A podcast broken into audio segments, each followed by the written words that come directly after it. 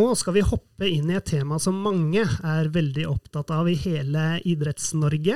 I idretten så har vi jo særforbund som organiserer eh, hundretalls med idretter. Ikke alle trenger egne spesialanlegg, men alle idretter har jo sine anleggsutfordringer. Og derfor så har vi en spesiell gjest i studio her i dag. Det er statsministeren i Viken. Det er deg det, Siv Henriette. Ja, eller jeg bruker bare å kalle meg for sjefen sjefen, ja. nemlig fylkesrådsleder Siv Henriette Jacobsen. Eh, velkommen. Takk for det. Veldig hyggelig å være her. Nå så har det nettopp blitt presentert en eh, anleggsrapport som NIF har bestilt av Vista Analyse. Og hva var bestillingen, Johan? Bestillingen var ganske enkel. Hva skjer hvis vi bygger anlegg for 1 milliard? Hvilken gevinst får samfunnet for det? Det er noe som alle har kanskje hatt en oppfatning om, men vi har ikke hatt det eh, svart på hvitt. Nei, det har vi ikke, og det er sikkert mange av lytterne nå som, som er veldig nysgjerrige på denne konklusjonen. Og Jeg tenkte at vi kunne høre det fra han som har eh, skrevet rapporten. Steinar Strøm eh, i Vista Analyse. Hva fant dere? Ja, det vi fant etter å ha koblet data fra det såkalte ungdataregisteret med anleggsregisteret, var at en marginal økning i idrettsanlegg kan kaste noe av seg. Én milliard investert i anlegg kan gi tilbake tre milliarder, som er knyttet til at uh, vi har mange generasjoner fremover som kan bruke de anleggene vi lager i dag. Og de lever lenge også, disse folkene. Ja, ikke sant. Ikke minst det, det folkehelsemessige. Ja. Og vi får tilbake tregangen, altså én milliard til tre milliarder. Altså Hvis jeg hadde hatt 100 000 og satt inn på en konto med en sånn avkastning, så hadde jeg gjort det om og om igjen. Eh, og så er det noen sånne nøkkeltall da, som jeg la merke til. at 1000, altså Dette er vel kanskje bare trukket ut for å gi eksempler. Eh, 1000 kroner i tilskudd per innbygger eh, gir tre minutter mer trening, og man jobber 19 minutter mer eh, årlig. Det høres ikke så mye ut? 19 minutter mer årlig i det voksne livet, ja. Nei, det høres lite ut, og det er lite, men det er statistisk signifikant. altså Det er utsagnskraftige tall. Eh, men du må huske på at dette gjelder én generasjon med 400 000 ungdommer. Så kommer det en ny generasjon med nye 400 000. Litt mer enn 400 000, for befolkningen vokser noe. Og sånn holder vi på i 13 generasjoner fremover. Da ble det store tall av det. Og det dette, denne studien viser, er vel at det investerer i, i folk, i det vi kan kalle menneskekapital, gir gevinster som kommer i dag, men også langt frem i fremtiden. For folk de lever tross alt en god del år, og mange kan utnytte disse anleggene i mange mange år fremover. Så må vi bygge bredere, der folk bor? Ja, vi finner også at det gir mer avkastning hvis du konsentrerer seg selvfølgelig derom der hvor folk bor. Det vil være dumt å lage et idrettsanlegg der folk ikke bor. Men eh, eh, det er også viktig å legge til at vi har funnet at eh, folk med eller ungdom med familier med dårlig råd, eller lav ut, familier med lav utdanning, der er frafallet noe større enn blant uh, ungdom som har familier med bedre økonomi og bedre og bedre utdanning. Der er det en utfordring for, uh, for uh, Idretts-Norge, og også en utfordring for politikere. Vi peker spesielt på noe som kan være bra tiltak for eh, inkludering og fysisk aktivitet og integrering. altså. Det er f.eks. gatelagsfotball, som jeg selv er veldig begeistret for. Det favner bredt, og det kan være gode tiltak. Koster ikke så veldig mye heller. En, en, annen som også var til stede under eh, samtalen på scenen i dag, det var deg, eh, Gry Haugsbakken. Statssekretær for Arbeiderpartiet. Eh, hva syns du om funnene i rapporten? Jeg syns jo de er veldig interessante, og at de bekrefter det som vi vel både har visst og trodd en stund, at det er Altså Det å drive med fysisk aktivitet og drive med eh, gøyal idrett, det er ja, godt, kort oppsummert bra for alt. Bra for alt. Hvordan ønsker dere i eh, Kulturdepartementet å ta denne kunnskapen inn i eh, debatten på Stortinget?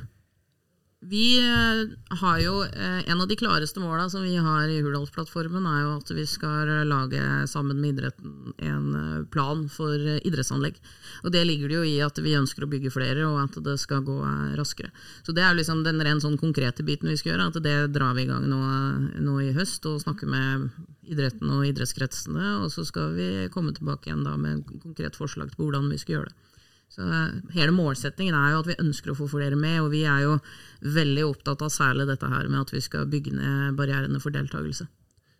Ja, nå har vi eh, hørt på både hva Steinar og, og Gry eh, sa.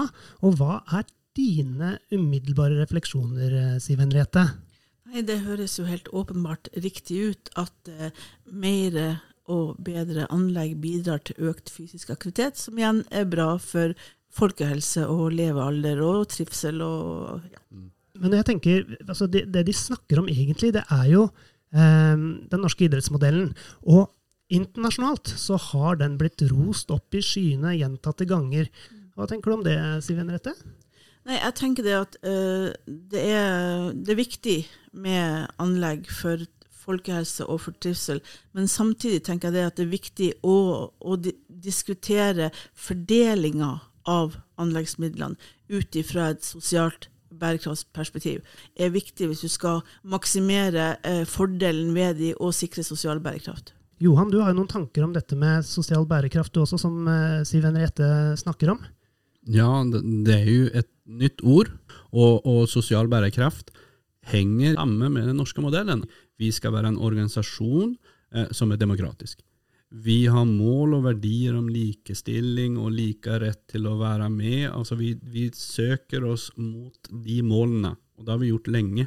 Er det sånn at det er liksom et nytt uh, verktøy for politikere også? Dette med sosial bærekraft? Språklig verktøy? Nei, jeg tror det er mer en bevisstgjøring av uh, hva vi holder på med, uh, og, og huske å ta det med i enhver sammenheng.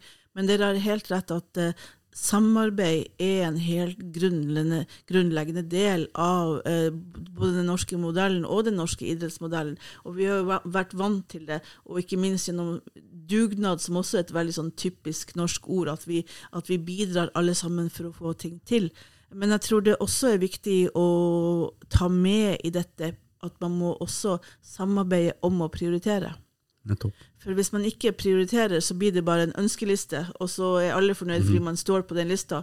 Men, men, uh, hvis man tør å samarbeide om å prioritere, så får vi til dette i år, som gagner deg og din idrett, og så får vi det til dette neste år, som gagner deg og din idrett. Så hvis man tør å prioritere, så tror jeg man får mer til på sikt gjennom også å samarbeide. Er vi gode på bærekraft, eh, sosial bærekraft i Norge? Ja, og jeg tror bare at vi kan bli bedre og at vi har fokus på at eh, alle har mulighet både til å være med og til å, å, å, å få en, en, del av idrettsgleden. Så det å ha det fokuset at dette er noe som alle kan få lov til å være med på, da tror jeg veldig mye er gjort. Akkurat nå så er det jo mange i denne organisasjonen som er opptatt av å fordele midler på på, eh, på, at det eksisterer eh, nok anlegg i tettbygde strøk, for det sa rapporten litt om. Men vi har jo snakka med to litt store idrettsråd.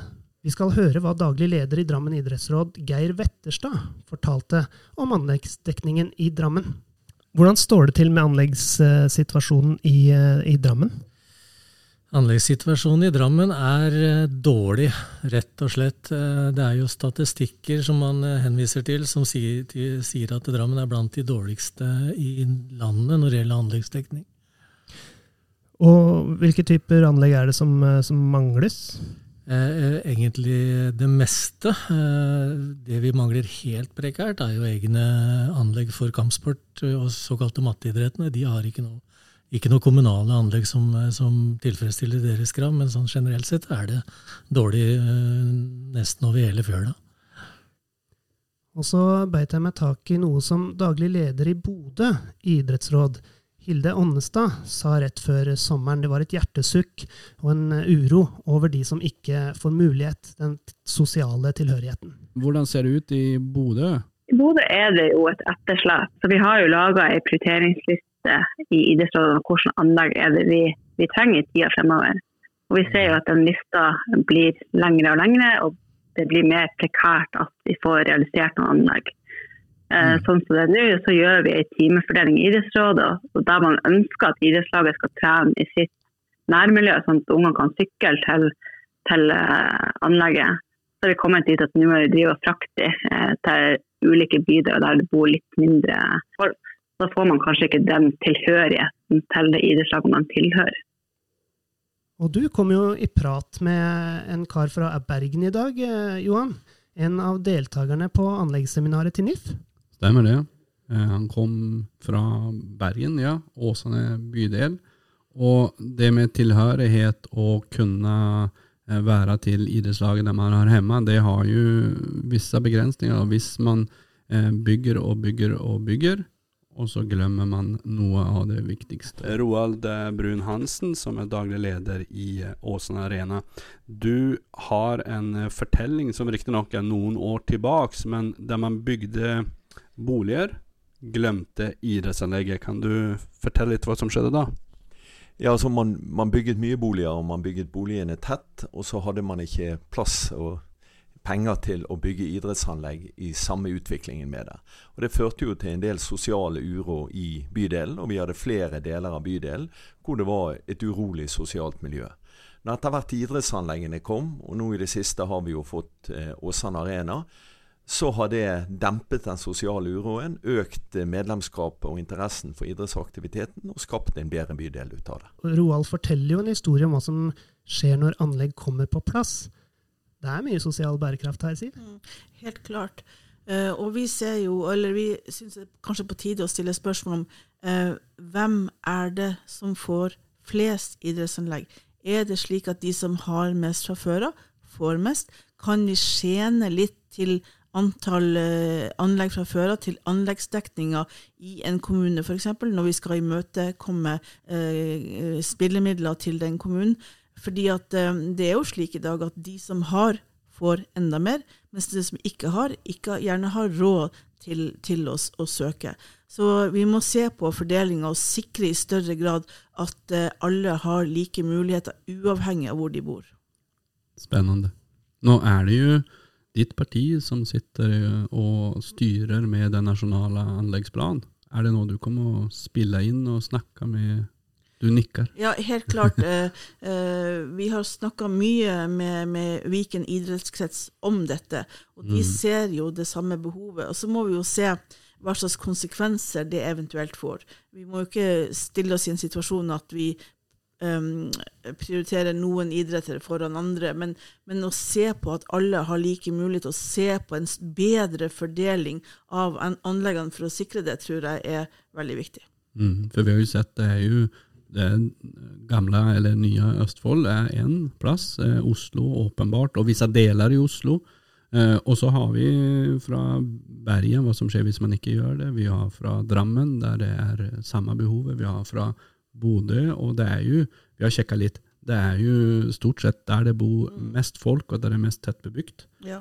Der sliter man mest, og det er mm, ofte de eh, som har litt dårligere råd også, som, som Steinar fortalte om, hvis det er de som faller fra først, også bor.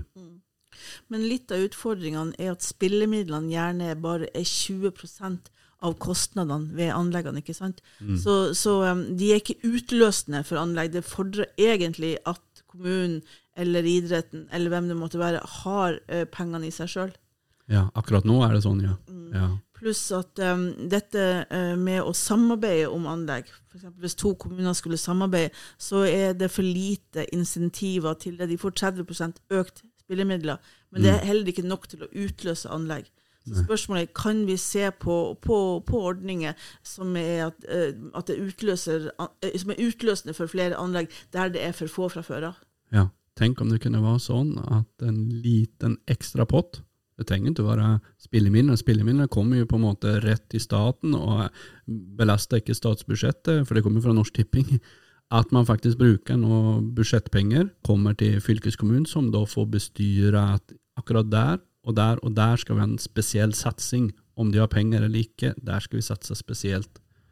Kunne det være en sånn drømmeløsning? Ja, helt klart. Både å sikre at alle har mulighet til fysisk aktivitet i nærheten av der de bor, Mm. Men også det at de faktisk har råd til å være med på den aktiviteten. Det er jo også en sånn kjempedebatt, men eh, du må Ja. sikre begge deler. Nettopp. Brenner du litt ekstra for eh, anlegg og den sosiale bærekraften som norske idrettsmodellen er med på å skape etter denne samtalen vår? Helt klart, men eh, det engasjementet og den brenninga, si, den var der fra før av. Men det er veldig viktig å snakke om det, og også om fordeling av det. Og hvordan vi kan samarbeide bedre og jobbe smartere for å få ei krone til å bli fire eller fem. Mm. Vi satser på fem. Ja.